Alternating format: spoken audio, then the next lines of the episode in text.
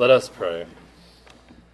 Heavenly Father, help us to remember that we are citizens of your kingdom, that we have been made your sons and daughters, and that even amidst the many things that we face in this world, we can have hope in this final promise. Let the words of my mouth and the meditation of our hearts be always acceptable in thy sight, O Lord, our strength and our Redeemer. Amen. Please be seated.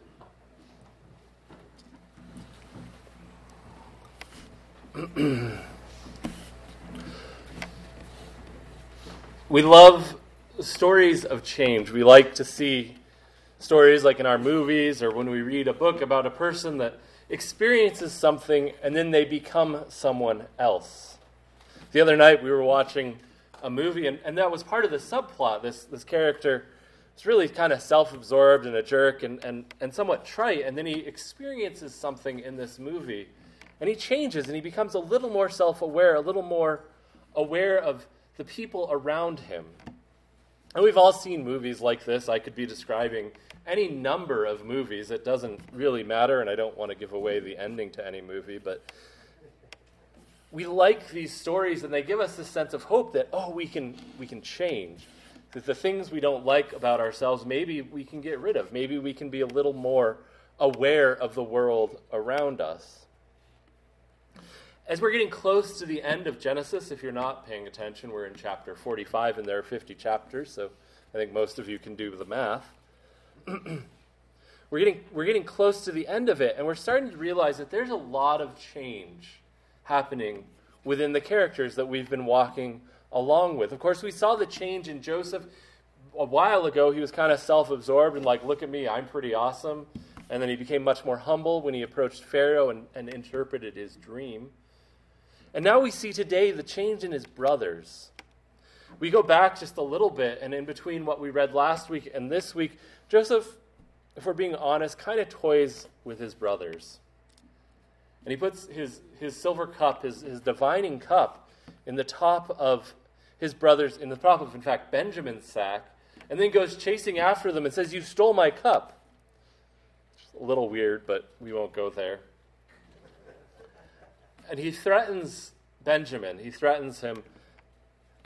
And the person that stands up to him is fascinating. It's Judah. Judah says, No, no, let me be in his place. Let me take his place. Now, does anybody remember what Judah did probably a month and a half ago? Or 20 years ago, if we're, we're talking about the timeline here? Judah's the one that's like, hey, we shouldn't kill him. Maybe we could sell him and make a little, little extra side money. That's, that's quite a change if you really think of it. And that's what brings about what we read this morning, where Jacob could no longer control himself. He's seen that Jake, Judah has become a different person as he begs for his brother Benjamin's life. And he can no longer control himself, can no longer contain himself. And so he sends all of his servants out of his house, but he's still so overwhelmed with emotions that he just weeps. And, and a little interesting piece comes out as we read that he weeps. We read that all of Pharaoh's house could hear him weep. And admittedly, he's probably weeping pretty loudly. But I don't really hear my neighbors when they weep. I do hear them like if they're out mowing the lawn or if they're having a conversation in the yard, because their houses are relatively close but it tells us something not only about the loudness of, of, of Joseph's weeping, it tells us of how close he lived to Pharaoh, how elevated he had become. Remember, we learned that he was going to be like the second person to Pharaoh? But he, that, that meant that he lived right near him. That was a position of power. And his brother's response is interesting as well. Our, our text reads that they were dismayed. And, and we talked about this at, at uh, our staff Bible study, right? And, and the example I used was well, if I yell at one of you and I'm like, no, you're stupid, you would be dismayed. But your world wouldn't turn upside down, I don't think. You'd probably lose a little respect for me. And don't worry, I don't normally yell that at people. But but you would be dismayed. But your, your, your world wouldn't turn upside down. And we, we miss a little bit of what's going on here. They're troubled. Their world just flipped upside down. The person that they thought was out of their life, that they were never going to see again, was standing right in front of them. They could reach out and touch him. He was there. And, and, and let's face it, if that happened to us, we would have some sort of trouble inside of our heart as well. And in their mind and in their heart, they're probably wondering, what is he going to do with do to us? Remember everything that, that led up to it, and we skipped a lot of it just for time. Basically, the last two years of their life, Judah or Joseph has kind of been messing with them. You know, he, he gives them their silver back, and then he puts his divining cup in the top of the sack, and you know, the, is he going to kill us? Like we tried to kill him. but Judas, but Joseph sets them at ease. And he shows them three ways which God has worked in this situation. He tells them, God sent me ahead to preserve life.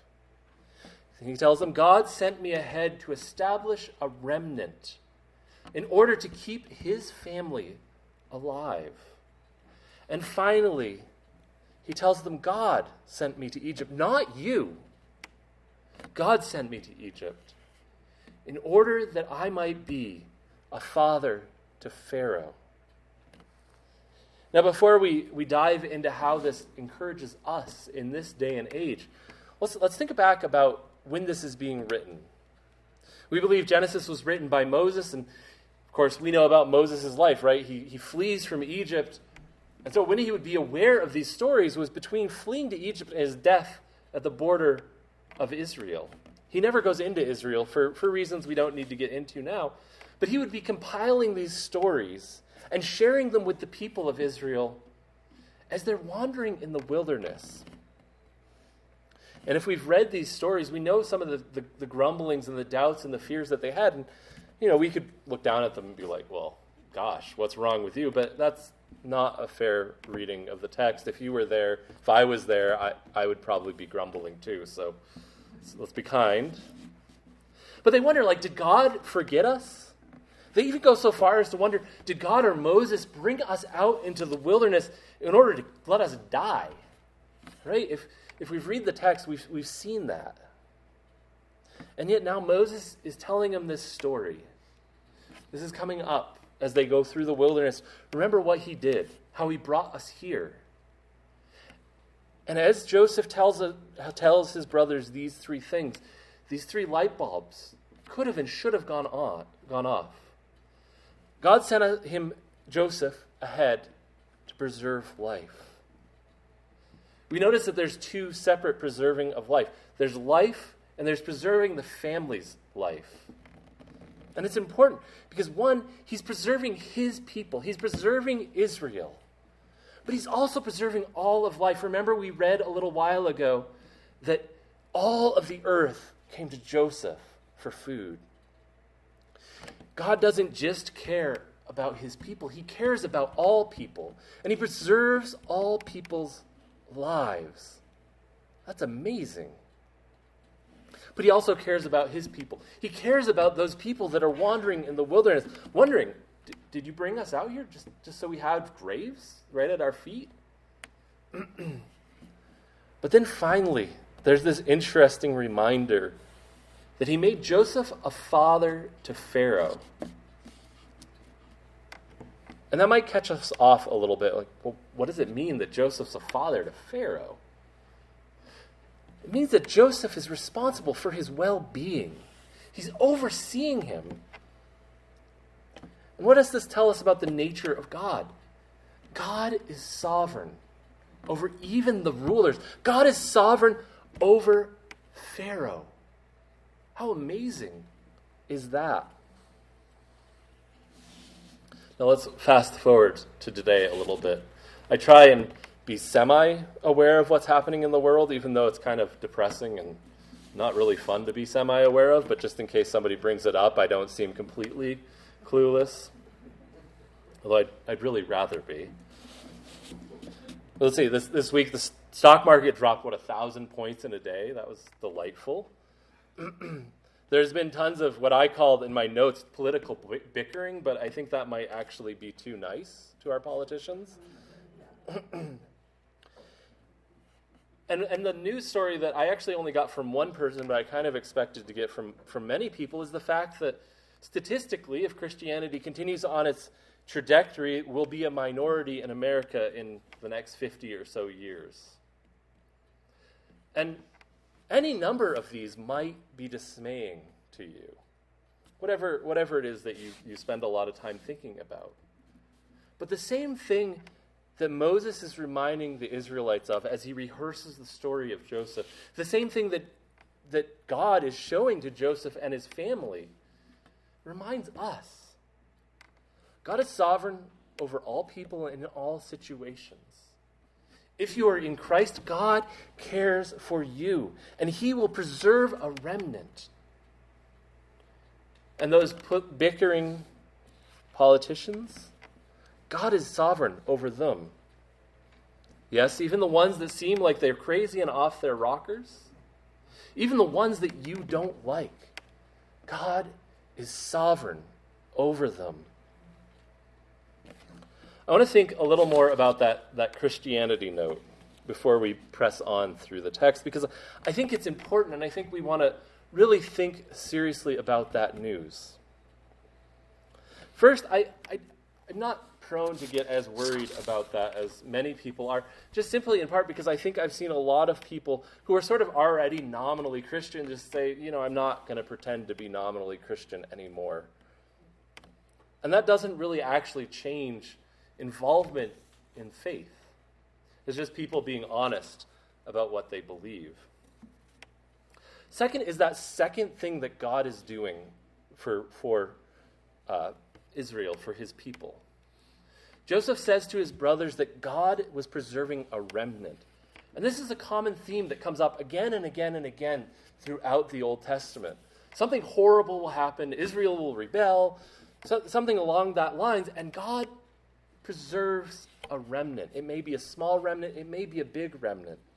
But he is faithful to preserve his people.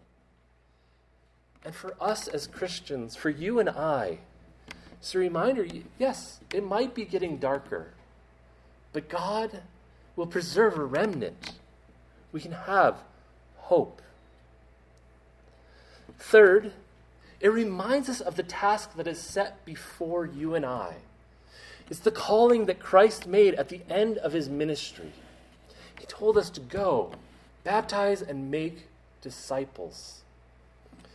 If you are in Christ, it's not just my calling, it's all of our callings that we would go and make disciples.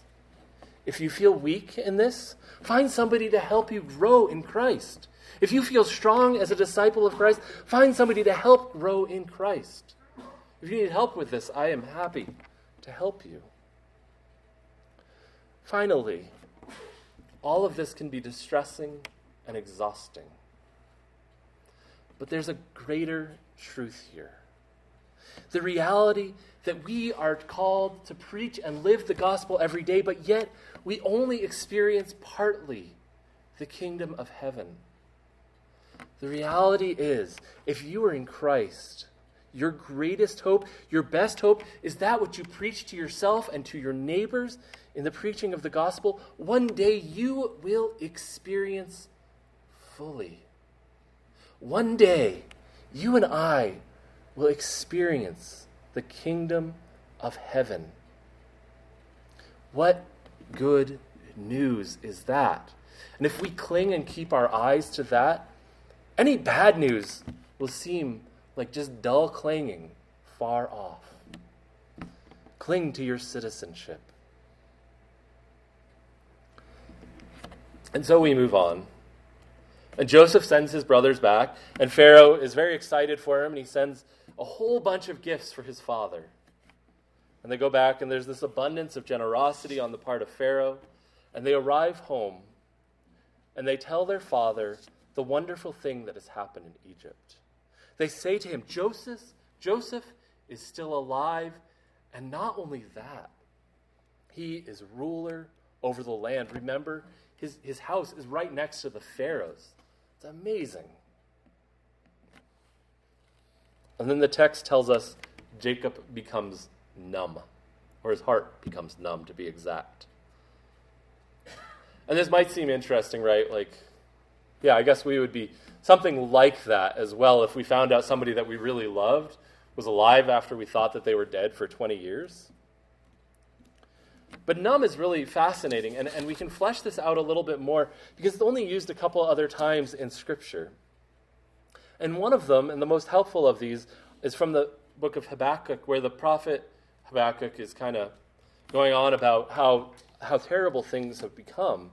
And one of his indictments of Israel is that the law is paralyzed.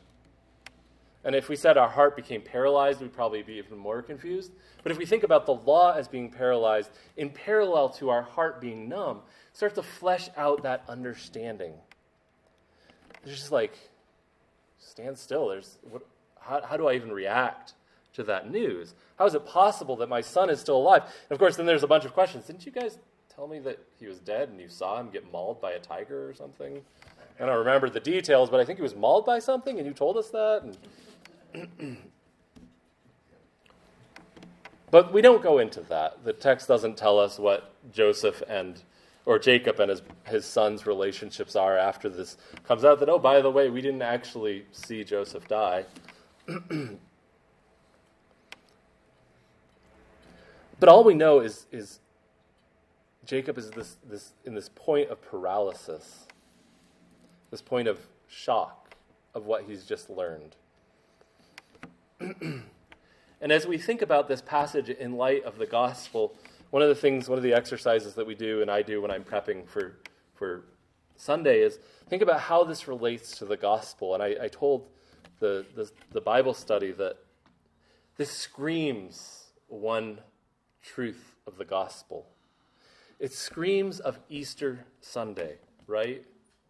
How many people do we know that were dead and are now alive, other than maybe like our one friend that had a heart attack but didn't quite die? You know, most of us don't actually know anybody who died and was put in the ground and then is now alive. This just doesn't happen. And yet, that's the experience that the disciples had on Easter morning. They knew Jesus was wrapped up tight, put in the grave. And now the women come. They're like, no, he's not there anymore. Now, their first reaction isn't like, well, maybe he raised from the dead. He was talking about that a lot. First reaction is like, somebody stole him, which would be our reaction too, by the way. But if we take this seriously, sometimes our reaction is like the disciples, right? That there's a hang up and a stigmatism around accepting the resurrection. I know people that, that think Jesus taught some really great things, and he did teach some really great things. But it all hangs on the message of Easter Sunday. It all hangs on the fact that he has raised from the dead It's the fact that he raised from the dead, that you are made citizens of the kingdom of heaven. It's the fact that he was raised from the dead that we have the hope that we have. It's the fact that he was raised from the dead that brought you here this morning. And perhaps if you came here this morning with some doubts, with some struggles, with some hesitancy to follow Jesus, I encourage you to explore the, the, the, the claim that he did raise from the dead. Because if he did raise from the dead, as we believe he did, it changes everything. One of the reasons that I keep falling back on trusting in the resurrection is actually goes back to uh, I think his name is Charles Colson. He's the one of the guys that got arrested for Nixon. Um, and he became a Christian and an evangelist. And I, some of you are like nodding your head, so you know where I'm going with this. But part of the reason he became a Christian is because he saw what 12 people did after Nixon was a, what, after the whole thing with Nixon came out. They all just started falling apart, and they wouldn't lie for Nixon. It's like, well, there's no way. 12 men would not only hold to a lie, but go to their death. That's amazing, right? There's 12 men, or 11 men, and then a 12th gets elected later that hold to this truth that Christ was raised from the dead, they never waver from it. But they cling to it, even unto their death. the other interesting thing with the apostles, right? People are like, oh, well, they made this whole thing so they makes them look good or whatever. They never look good. They always look ridiculous. Actually, read the Gospels. Peter looks just like a total buffoon, and he leads the church afterwards. Like, that's amazing, right? You don't write a story to make yourself look good and then talk about your leader calling you Satan. Let's just let that one sit for a minute. This passage ends with two really interesting details. First is that Jacob is called Israel. If we fat, rewind way back, a couple months ago now, we remember God wrestles with Jacob and he says, Your name is now Israel, but then he's never called Israel. It always goes back to him being called Jacob. And that's a really curious thing. And it seems to mark his life is coming to a completion a sense of maturity. He also is a changed man, but he took a long time to change. He took most of his life to change, and that's the reality for you and I. Even though we trust Jesus, even though we want to follow him, it's going to take most of our lives in order for us to fully change, and that's okay. That's what happens to those who are in Christ. The, the Spirit works on us, changing out our heart, tending to us.